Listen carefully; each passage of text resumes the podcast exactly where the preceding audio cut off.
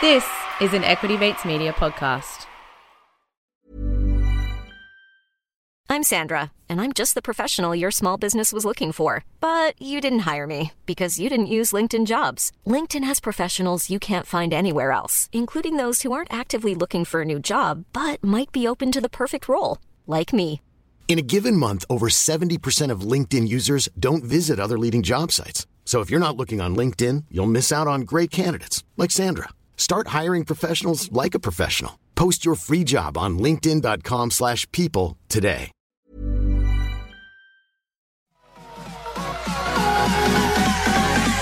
Equity Mind.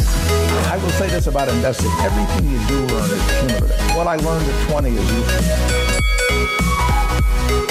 Equity. Welcome to another episode of Equity Mates, or should I say, uh, welcome, dear listeners, to another episode of Equity Mates. Here we observe the fascinating journey of investing, a habitat where beginners or those nearing Warren Buffett status coexist. Our mission is to guide you through this intricate ecosystem from the fledgling stages of your first investment to the mature dividends that await. If you are venturing into our auditory landscape for the first time, we extend a warm welcome. Now, my name is Bryce, and as always, I'm joined by my equity buddy Ren. How are you? I'm good. Now, off your feedback from last week, I've gone with someone very specific here. Oh, I was wondering what. I Yeah, was like, so um, we're moving into the territory of people rather than themes. okay, and am I going to know this person? Yeah, hundred percent. And I think the themes will. My, uh, uh, let me let me talk you through what I'm thinking. Okay. So I was. It was like a. It was. I was thinking like an AM radio, like an NPR sort of. Okay, Um. uh, you're you're on the right track of presenter in some way. I think some of the words in there. I'll do this one. We here we observe the fascinating journey of investing. Oh. David Attenborough. Yes. Yeah, yeah, yeah. well played. Well played. okay. This is where I'm really going to have to Oh, start wow, okay. embodying the the person because um, without being able to do the accent, the words are quite important. Yeah, Yeah. Well, I think um, Nice work though. if people want to suggest Oh, uh, yeah. themes for Bryce, hit him up in the uh, DMs on Insta. Um, but let's get on with the episode Yes. because I think we got a lot to cover. so in today's episode, we're going to cover off the IPO window. Is it opening? We've got a couple of big names that are um, that are on the IPO list, and uh, we're going to have a chat about investment bonds. We've had a question come through from the community, so we're going to do a bit of a deep dive on what they are and if they're right for you. But Ren, to start with, I've been making some changes to my portfolio.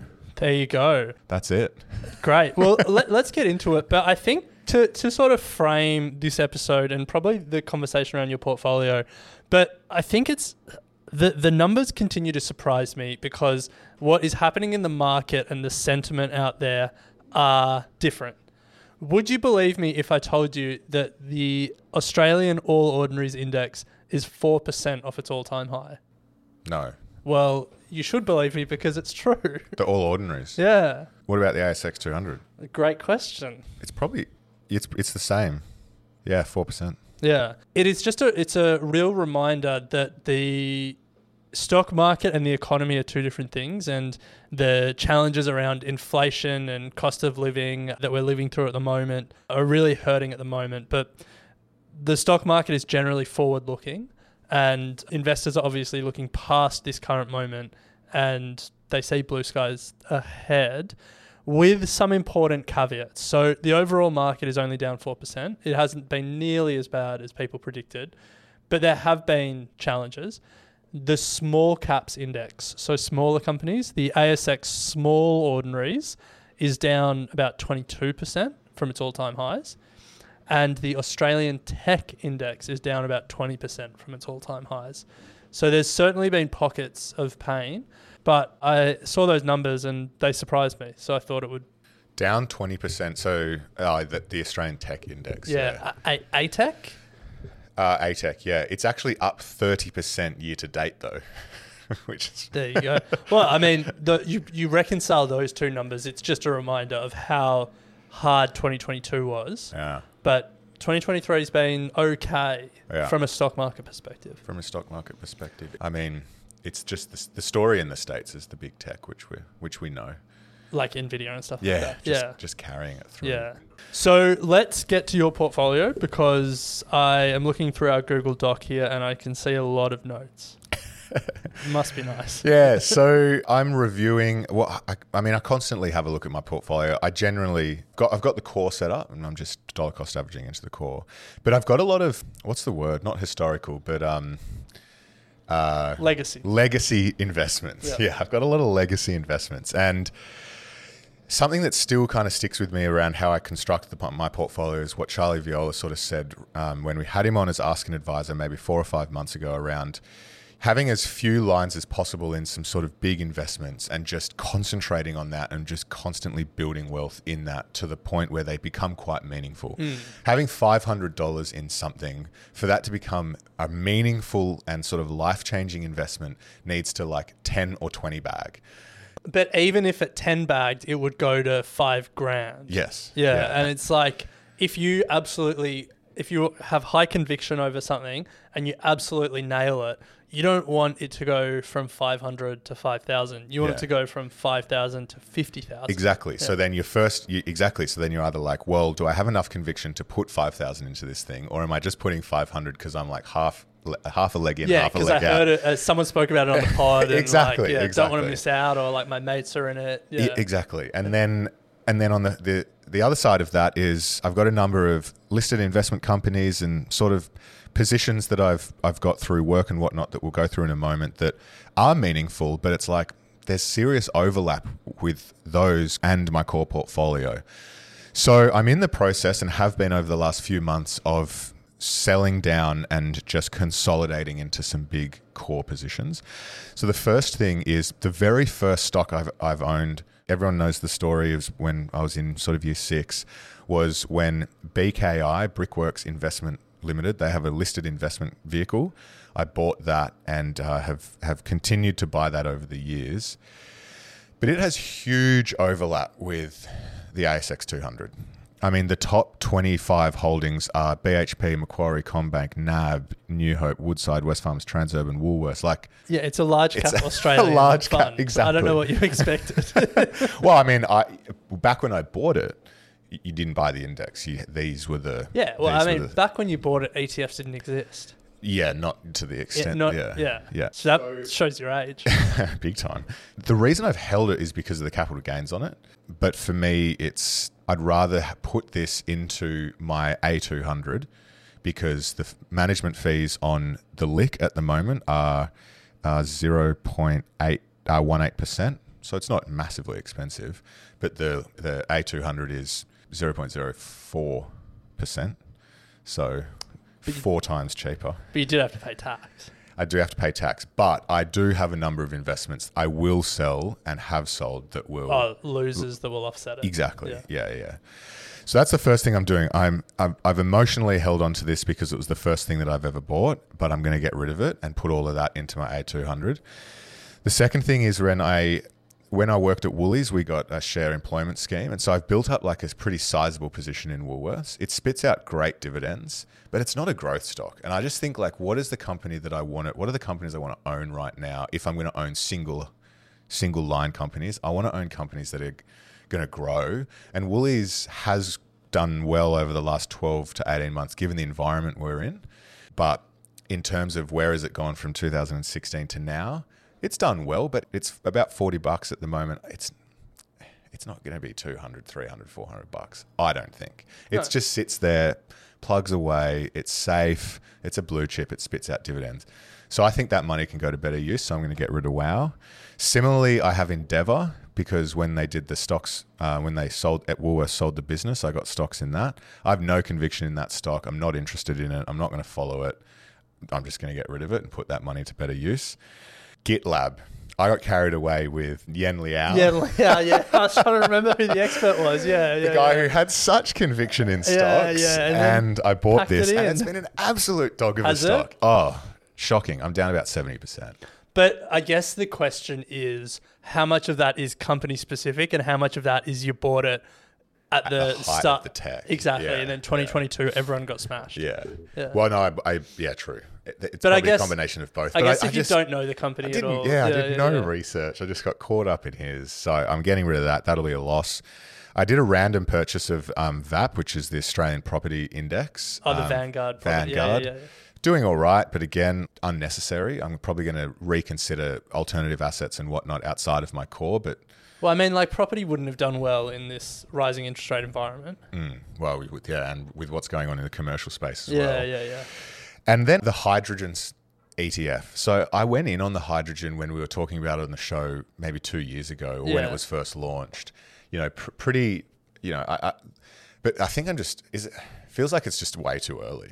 It's performed really poorly, um, and again, it's kind of like I think the money can go to better use now, and when the hydrogen thing probably becomes more plausible, it's time to reconsider. But for now, it's like get that into semi. Semiconductors are the way to go. So you just sort of you, you basically what I'm hearing is you like chase the hot thing, and now you want to pull the money out of that and chase the next hot thing. no, no. To be fair, Hey, all, have you all heard of, of lithium?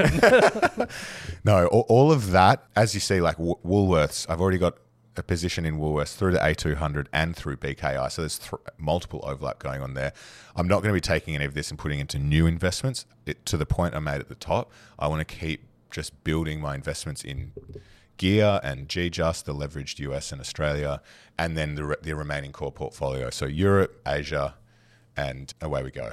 But that's what I'm doing, Ren, taking all of that and um, and and putting it into sort of my core. I do still have a bunch of cash white powder sitting on the sides at the moment for my. You've got white powder sitting on the sides. yeah.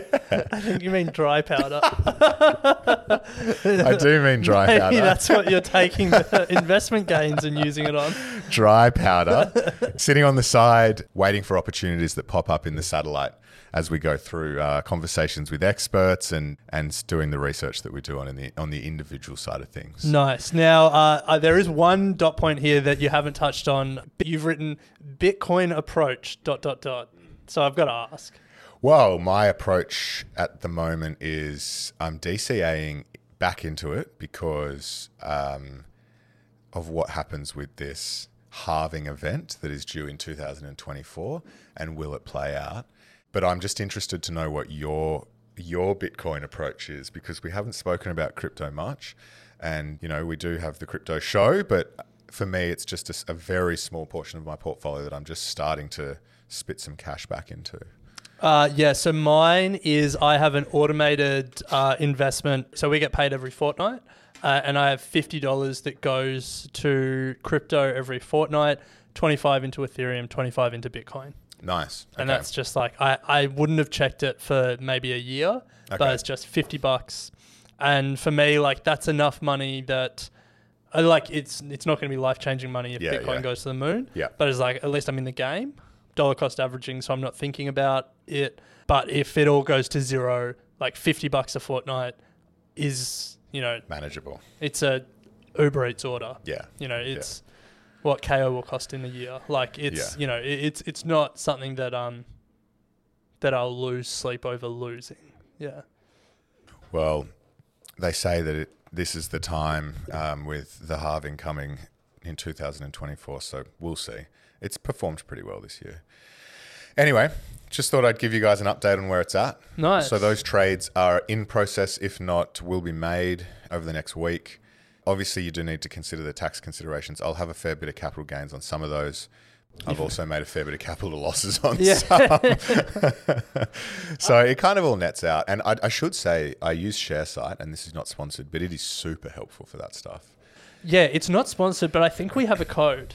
I think it's just sharesight.com slash equity mates, and I think you get four months free. It's actually free if you have less than 10 holdings as well, which I don't, so I pay for it. it to be honest, it is it is expensive.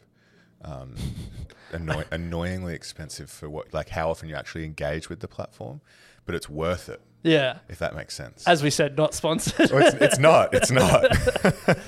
Annoyingly expensive but useful. Like Yeah. that's a product that It's good. is going to be sticky. It's Yeah, like uh, yeah. I don't like paying for this, but I can't not pay for it. exactly. I still use a spreadsheet, but you you keep talking about Sharesights, so All right, Ren. Well, let's move on. We want to have a chat about the IPO window. Yeah. There's a few headlines coming out, and the question is is the IPO window opening? Yeah. Well, let's start with what is the IPO window. Yeah, well, the IPO window is a period of time on the markets where everyone starts IPOing And, and, yeah. and listing. Conditions are right, people are feeling confident, investors are willing to get behind companies and start deploying cash again. And you start to see more companies list because the confidence that their IPO will be successful is there. So this is global. 2021, there were 3,260 IPOs. Wow. So think about what was happening in 2021. The market was ripping. People were buying monkey JPEGs for millions of dollars. Like, uh, if you were a company that needed to raise or wanted to raise money and list on the share market, it was a good time to go and sell yourself. 2022, the market changed, and um, you wouldn't want to IPO because investors were worried they weren't going to be throwing money at you as, as easily. So 3,260 IPOs in 2021. How many do you think were in 2022? 300 Oh, no, no, no. in no. the thousands? yeah. Okay, It- 1500. It halved. 15. 1,671. So it halved because all of these companies that could have IPO'd said now's not the right time. And the only companies that did list were companies that had to list. Now I've got American stats. So similarly, 2021, there were 1,035 IPOs in the United States. How many do you think were in 2022? I'd go with the same thing, half. 181. Whoa. Yeah, so it went from a bit over a thousand to a bit under 200. And so the IPO window has been closed. The only things that are, have been listed are companies that need to list.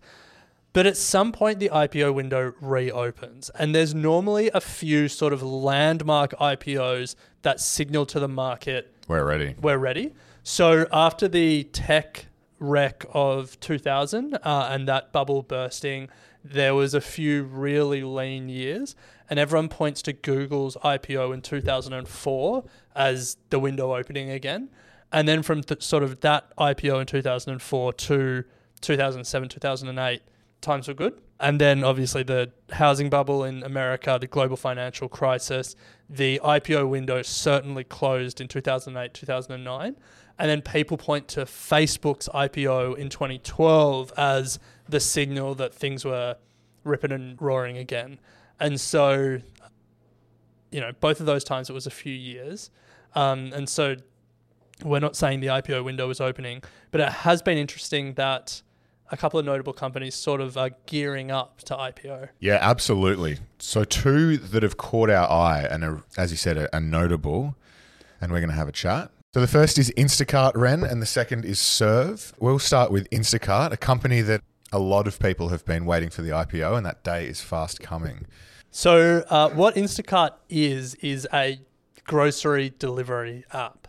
They essentially your personal shopper and then they deliver that order. They are not the grocery store. They're not MilkRun, if you're listening here in Australia, in the sense that MilkRun owned their own grocery supply chain. Um, they are literally just personal shoppers. They'll go to Walmart or Kroger or wherever and buy what you want and then deliver it. Now, that business model screams unprofitable to me. Yes. But the interesting thing is, unlike so many of its tech peers, Instacart is actually profitable. Big story. Only recently, though, right? I think so, yeah. Yeah. Yeah. So it was founded in 2012. People may be familiar with the startup accelerator school, whatever you want to call it, Y Combinator. So they, they, Instacart is a Y Combinator company. 2012, uh, it started. And in 2021, it was valued at $39 billion. So a pretty impressive story. Massive, Yeah. Uh, revenue of two and a half billion dollars, up thirty nine percent from the year before, one point eight billion dollars. And as you said, twenty twenty two it was profitable for the first time, seventy one million dollars in profit, which just like full credit for Mm. such a labor intensive, low margin business. doing grocery deliveries profitable is incredible. Pitching yourself as a tech company doing it is also pretty incredible. So, Ren, that's Instacart. The second is Serve, one that I actually hadn't heard of. It's pretty fascinating, though. It's an Uber backed robotics delivery company and it's IPOing. Yeah, so it's had a bit of a interesting corporate history. So it was Postmates was a big uh, competitor to Uber Eats in the states. It was part of Postmates. Then Uber acquires Postmates and then spins out Serve Robotics as its own company. But it makes what can only be described as cute robot deliveries. like, look at these little eyes on this thing. The, the way to the, the way to picture it is like a very low profile, like plastic box on wheels. Yeah, And your, If- your Uber delivery gets put in this box, and then this little robot essentially drives on the sidewalk to your house. And you open the door, and there's a little robot there with a hot pizza inside. so if people remember um, Domino's delivery robot back in the day, do you remember this? Uh, I think it was called DRU. You're shaking your No. head at me. Okay. Yeah, I don't, no. When when I think it was when we were even at uni or maybe right after uni, Domino's were experimenting with quite a similar robot. I'll you can Oh, yeah, yeah, yeah. Okay. and it's similar like low to the ground, four wheels, put the pizza in it, and then it's got like little eyes and it, it'll walk along, it'll drive along the sidewalk and deliver it to you. I don't know where that got to with Domino's. Uh, this is Domino's Australia we're talking about. But yeah, Serve Robotics has built something similar and they plan to launch 2,000 of them in the United States. I think starting in maybe a year or two. It's pretty fascinating. If you want to have a good idea of what it, of what it does, just YouTube it. Just YouTube Serve Robotics, and uh, you'll see a whole heap of demo videos of it in action, driving down the sidewalks of America. I mean, a lot of questions remain. You know, can people steal it? How do you gets hit by a car? It's never going to make it to you. Like, there- True, true. there are a few things that could go wrong here, but I think it's pretty fascinating. You can see how it would cut down considerably on on uh, staffing and labor costs for for Uber um, or any delivery company, Yeah. really, um, if if they manage to nail it. And uh, yeah, definitely have a look at the video. It's pretty fascinating. So um, they describe their sidewalk bots as capable of level four autonomy, which means that the vehicle can handle all aspects of driving in certain conditions without human intervention. So it's a se- like it's a self-driving robot. Yeah. Um, Well, I just watched the level four video, and it's pretty. It's it's it's great. Stops at the stop. Stops. Um, stops at the zebra crossing. Knows when to go. Cars coming. Stops. Swerves. Trees. You name it. wow. Looks pretty good. Cool. Yeah. So uh, that company is not going to be raising as much as Instacart, and it will not be fetching the same valuation as Instacart. But it is an interesting one. It is IPOing. Uber owns about 16%, and Nvidia owns about 11%. So it's got some deep pocketed and powerful backers. But again, like this is a company that wouldn't have been IPOing in 2022 No. an unprofitable self-driving robotics company that's pioneering food delivery like how many red marks would that have against you in 2022 Yeah, I mean, it's probably got a few AIs in the in their uh, investor report, which is probably allow, allowing it to get off the ground at the moment. true, true. So the fact that this nvidia has type of backed company, it yeah, yeah yeah yeah, but i guess this is going to be something to watch because if the ipo window starts to open investors start to get a little bit more excited about the prospects of these companies and they start to feel a little bit more confident about i guess the general economic environment very quickly quite a pessimistic mood that we're sort of feeling in the market might turn Mm, which is exciting yeah, I'd love to see it. now the question is, Bryce, two companies IPOing. Let's say you could only invest in one. Would you rather? Well, you can actually see Instacart using Serve. Like, But could you see Serve using Instacart? well, what, they would. Why would they need to use Instacart? That's my question. That's the, my point. Well, I mean, I can see Serve having use across multiple business, solving a lot of problems for what is a very difficult problem to solve for retail. For like the last mile. Yeah, Yeah. yeah, So if you can nail that and take out labor costs in that, great. Instacart, probably one of the only profitable, very competitive space. Oh, I'm backing in the underdog serve. Yeah. Same. Yeah. For me, like the the story of Instacart is incredible because it feels like such a bad business to be in. Like you've got labor costs, you're already dealing with a low margin product, you're competing with people's ability or people's just getting off the couch and driving to the supermarket, which isn't too difficult, um, and oftentimes might be quicker. So it's like it's a it's a tough business to be in and a tough business to keep growing in. Whereas, um, yeah, robot deliveries. I mean, Epic. epic. Yeah. but I guess I guess the question is there are a number of companies that haven't IPO'd that we're sort of all hanging out for. And if the IPO window opens, what are some of the companies that you'll be watching uh, and potentially wanting to invest in? I mean, the, the dream is SpaceX, but Yes. that's not going to IPO. No, not after Elon's been forced out of two of his companies. Yeah. Yeah. Yeah. Well, I mean, Stripe and Reddit are the two that just constantly pop up. Yeah. Uh, I remember we've been speaking about those two on Ausbiz years ago. True. So, like, yeah, yeah, yeah. they're always there. I mean, the, the theory with Reddit is the fact that they did, you know, how they changed their API pricing and all of that stuff. The argument there is that that is a something that you do just before your IPO and you want to get your financials looking good. It's what Twitter did just before it IPO'd back in the day. So, could be coming soon. Window could be opening. Window could be Companies could be getting ready. A lot of coulds there. well, let's well, let's wait and see. But we're going to take a quick break, and then on the other side, we'll be back with a question from Lauren around uh, investment bonds. So we'll be right back.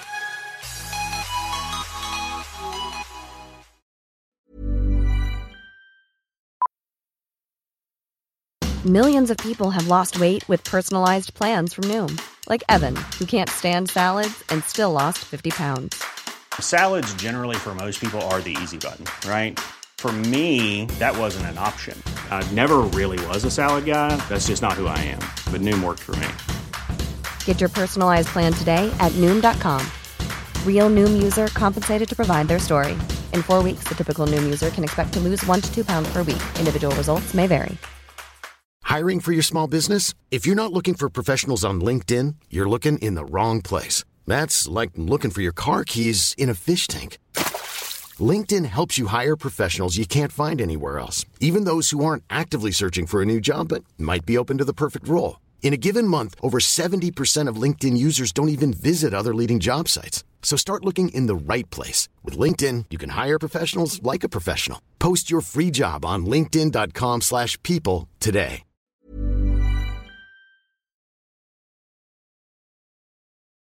All right, so we're back. We've spoken about the IPO window and uh, and my portfolio, but we have a question from Lauren around essentially in understanding what investment bonds are and how they could play a role in her portfolio. So let's take a listen.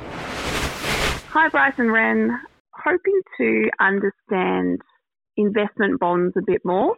I think my understanding is that they seem quite a good opportunity, uh, especially for someone who's on kind of a higher income bracket.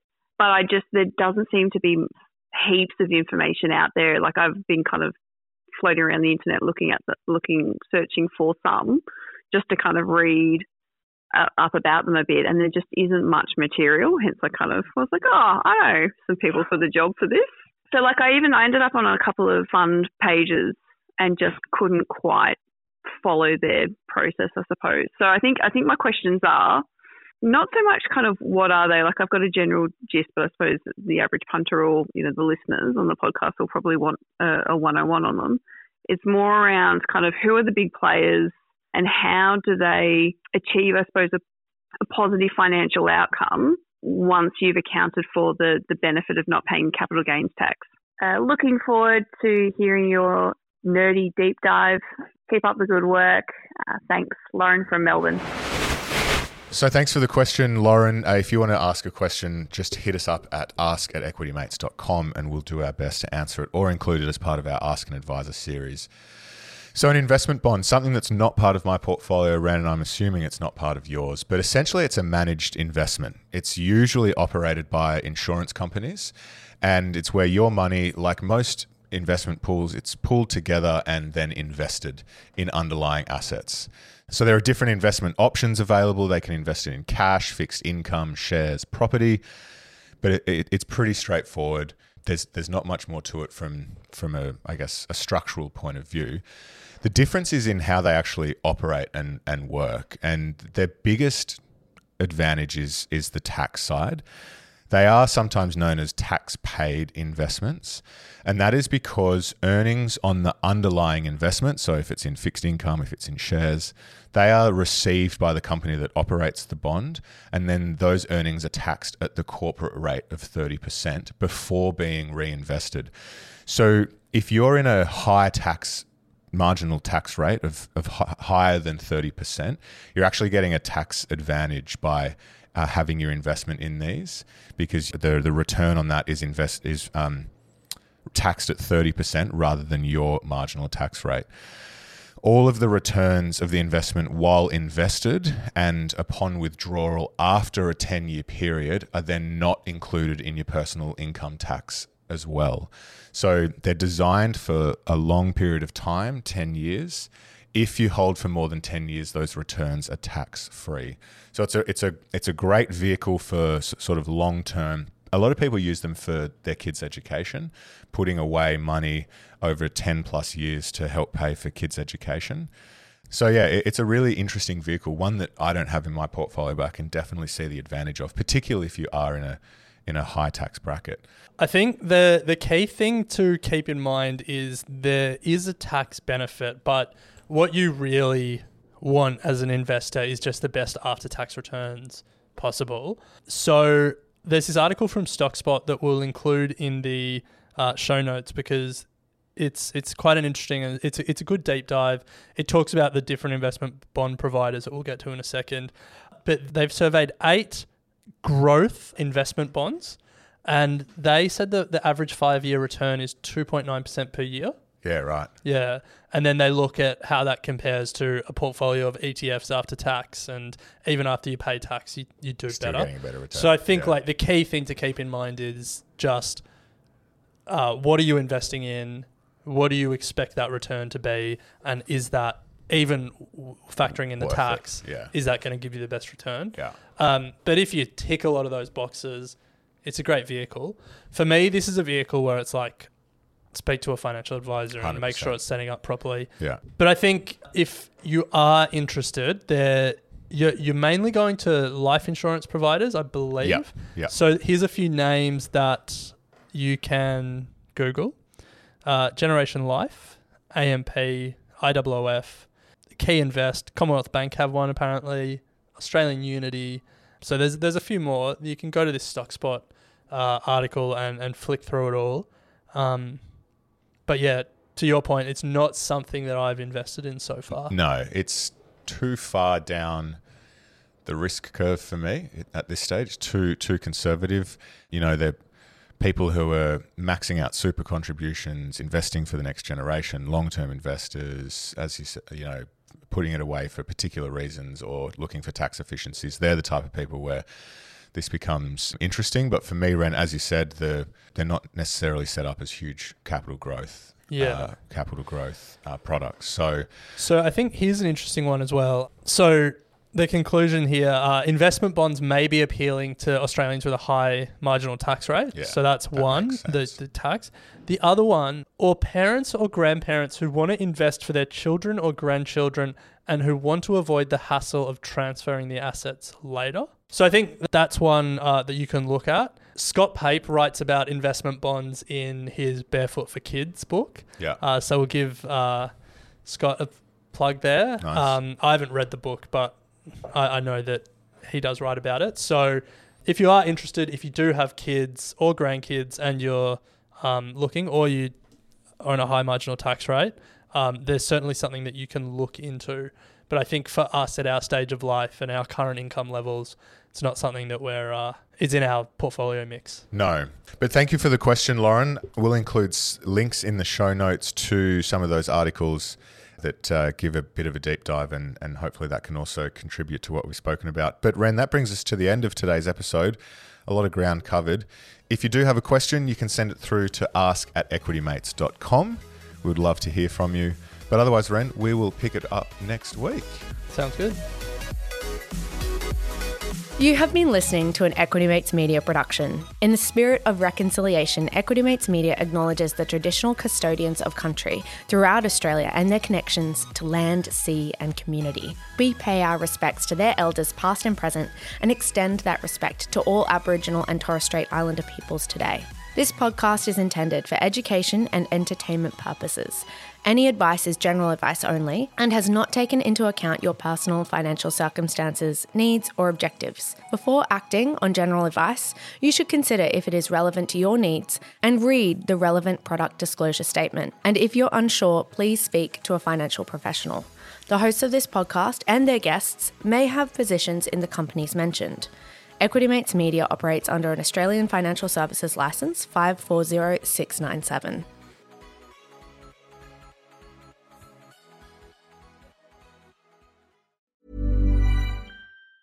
Hey, it's Danny Pellegrino from Everything Iconic. Ready to upgrade your style game without blowing your budget? Check out Quince. They've got all the good stuff shirts and polos, activewear, and fine leather goods, all at 50 to 80% less than other high end brands. And the best part? They're all about safe, ethical, and responsible manufacturing. Get that luxury vibe without the luxury price tag. Hit up quince.com slash upgrade for free shipping and 365 day returns on your next order. That's quince.com slash upgrade.